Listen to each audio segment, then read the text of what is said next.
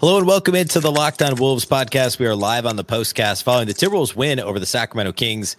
Marney Gellner of Bally Sports North joins the show to break down the game. The Locked On Wolves postcast starts right now. You are Locked On Wolves postcast, part of Locked On Sports Minnesota. Your team every day.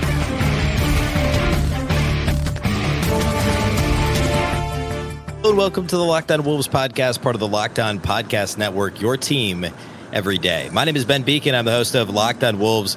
Marney Gellner of Bally Sports North is with me to break down the Timberwolves win over the Kings. And Marnie, this was another impressive win for the Wolves, the second night of a back to back against a full strength Kings team that came into the game with the best offensive rating in the league. The Timberwolves were strong defensively. They got a great start from D'Lo, a great finish from Anthony Edwards, and the Wolves were once again in control for most of the game excuse me as I started the podcast with a sneeze there. Um, yeah, this was this was a really solid Timberwolves win, and you can point to different guys at different times who contributed. Big D'Lo first half, Big Anthony Edwards second half. Um, yeah, and um, the Wolves were playing on the second end of a back to back where Sacramento was here waiting for a couple of days. Um, everything was was really sharp I thought by the Timberwolves there weren't a lot of lulls and like, well, we'd really like to throw that out. It was just kind of a good, solid win against a third place team in the West.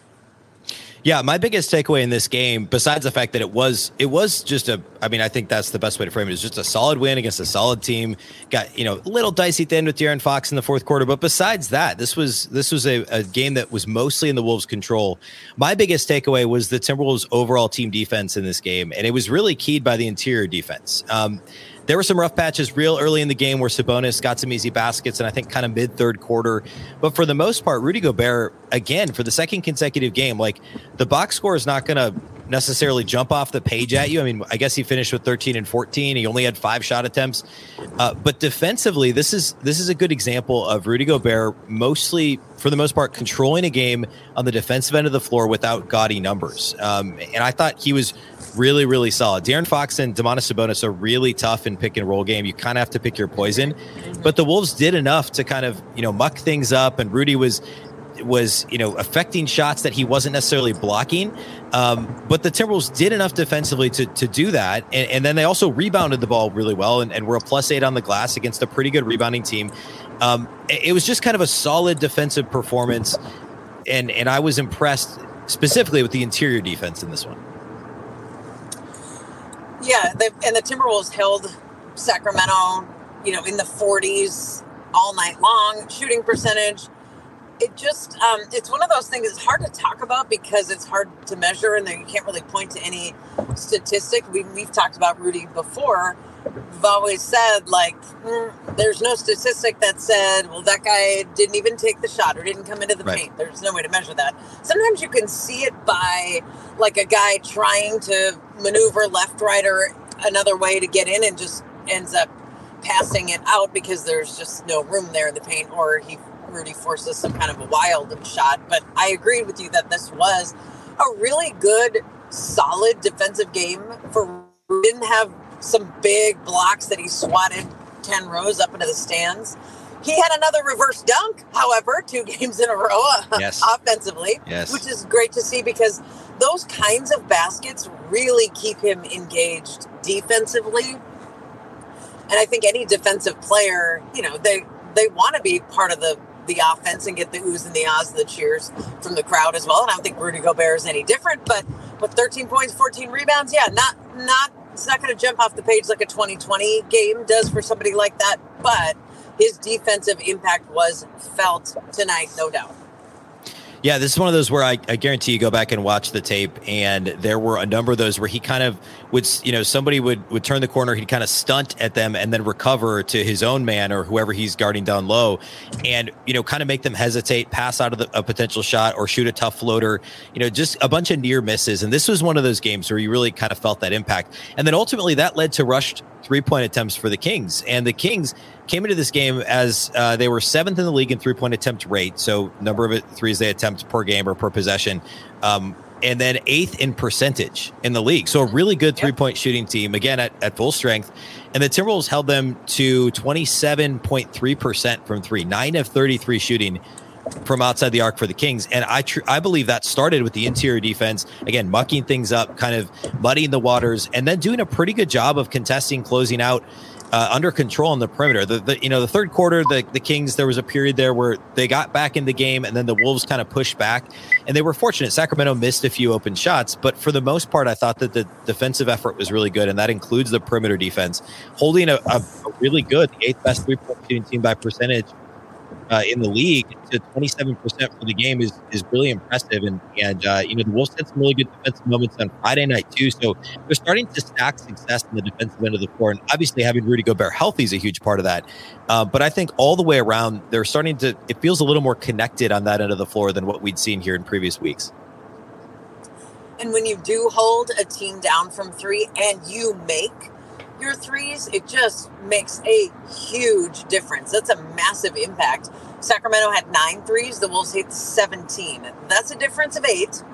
And that is a difference of 24 points. I mean, that in itself, in a seven point game, is tremendous. And you, on your home court, when you hit that many three pointers and you get this momentum behind you, it sparks a little something extra in the crowd. When you hit threes, uh, D'Angelo Russell hit his first seven. Yes. Yeah, just if, I mean, holding a team down is awesome, and then at the same time when you're hitting them, man, this is eight straight games that the Wolves have hit double-digit threes. The one game they didn't in this stretch, or you know, if you go back nine more, they had nine.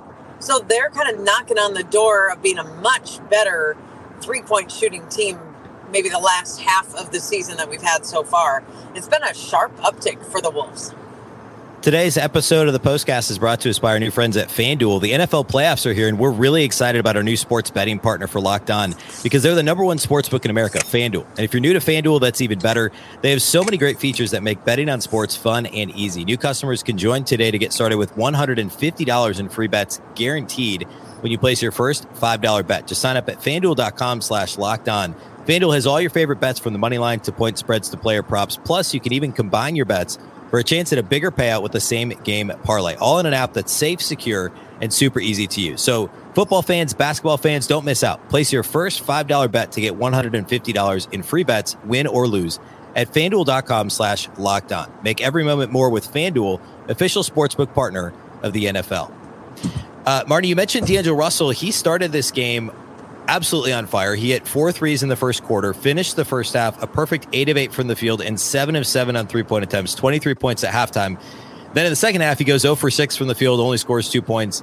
Um, but Anthony Edwards picked up that second half slack. This was really actually pretty similar to what we saw the last couple times out, both in the Pelicans win on Wednesday, the Memphis win on Friday, where D'Lo had a hot first quarter um, and kind of had you know a couple of those games. I think he bookended with some strong play late in the game, and then Anthony Edwards kind of carried the middle stages. And in this case, um, on Saturday night, uh, the fourth quarter, where Ant was relatively quiet early in the game, but then he scores 16 in the third quarter of this game, hit the dagger three pointer late.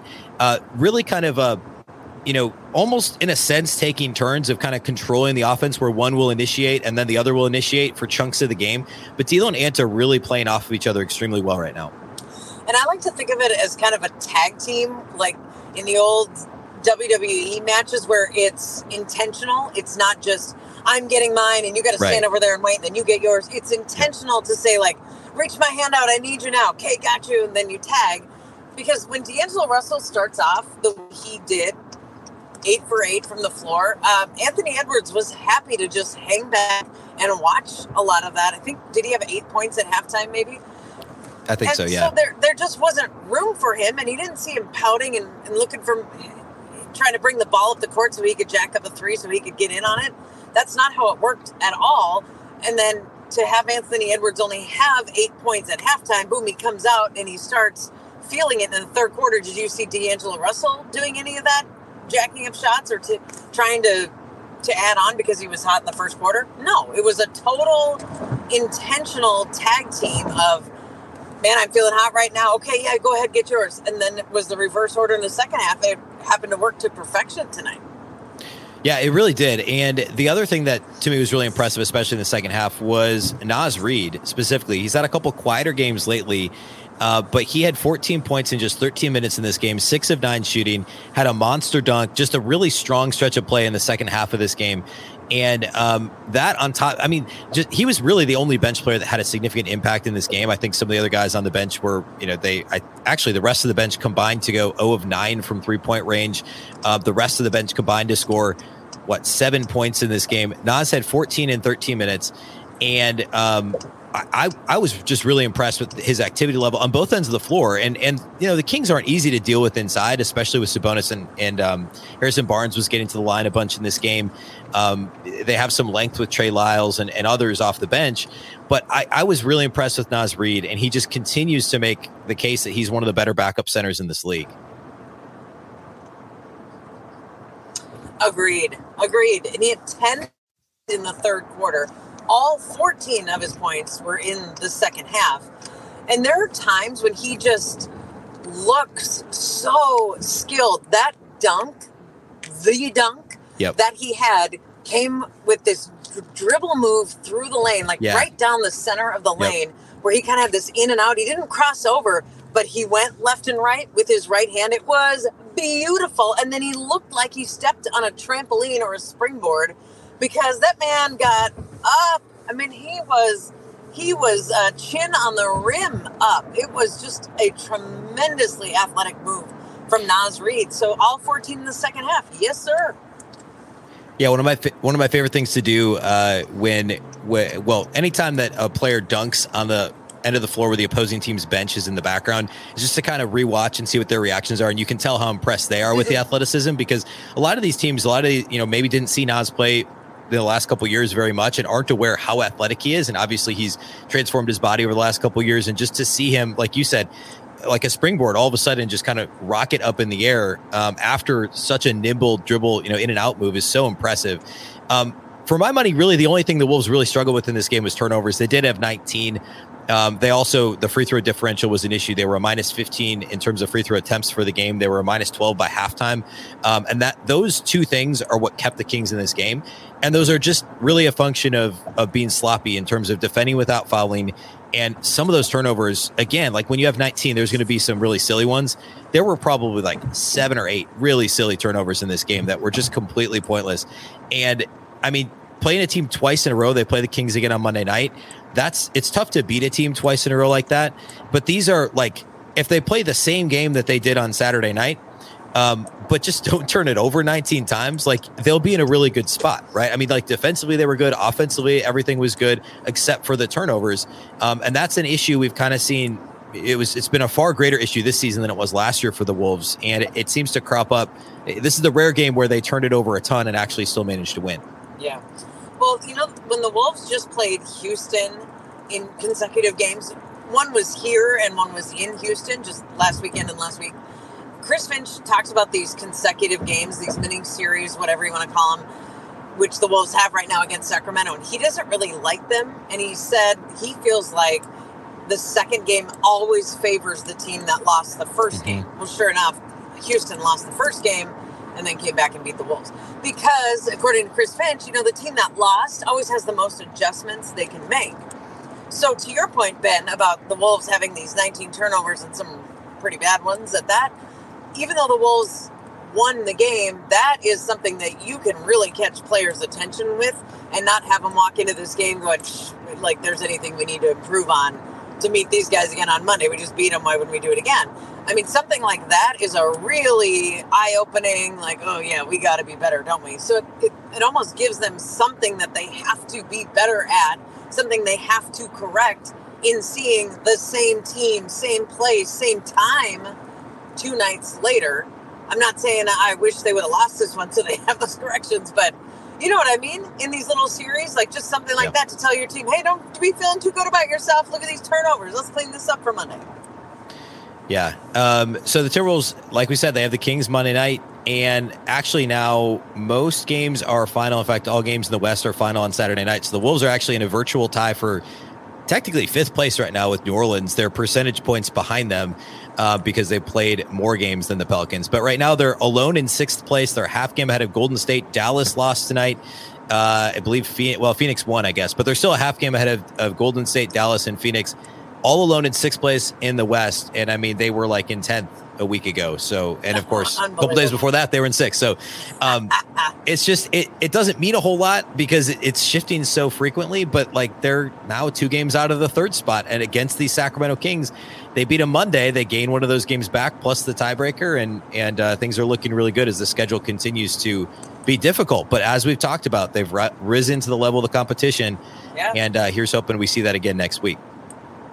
And I feel like when you beat teams like this, like the Wolves have done in these last three, they are directly wins against teams in front of you in the yep. West, with New Orleans, with Memphis, and now Sacramento. It's not like you're oh you beat uh, you beat a team in the East, you beat Philly. Okay, great. Now did now did Sacramento also lose to the Lakers? Okay, good. Now we gained a game. Or done they also won. You're taking care of the business, looking right up at the teams ahead of you. That is the way that you can make some progress and start climbing in the standings. Just take care of the business yourself. Take on those teams head to head, beat them, give them the loss right there. You take the W and watch your team start climbing. And the next two are Sacramento and Golden State. Sacramento a couple games ahead of the Wolves, as we said. Golden State a half game behind. So extremely important games. Uh, and then the schedule continues to be tough. A couple games against Denver, Utah, Memphis, Dallas. Uh, but you got to win the games in front of you, and the Wolves are off to a good start on this homestand. All right, we'll go live again Monday night following Wolves Kings. We do this after each and every Timberwolves game. And uh, we're live on the Locked On Sports Minnesota YouTube channel. Otherwise, you can listen to the audio after the fact if you ever can't watch the live show on the Locked On Wolves audio feed. Wherever you listen to podcasts, you can find Locked On Wolves. A big thank you for listening, a big thank you for watching, and we'll catch you next time.